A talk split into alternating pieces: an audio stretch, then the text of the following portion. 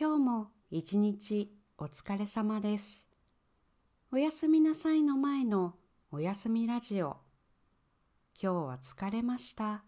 でも寝る前にちょっとだけ日本語が聞きたいです。そんな時おやすみラジオを聞いてください。前のラジオで少し年賀状の話をしましたね。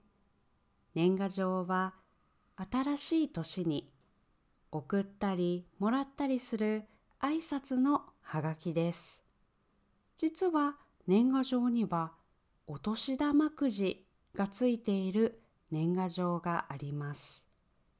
お年玉はお正月にもらえるお金ですね。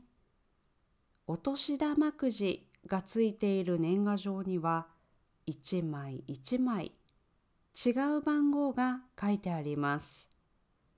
郵便局が発表した番号とあなたのはがきの番号が一緒だったら何かいいものをもらうことができます。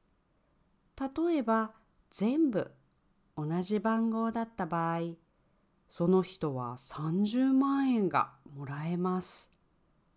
他にも2等の人は食べ物や伝統的なもの3等の人は特別なデザインの切手などいろいろな商品があります。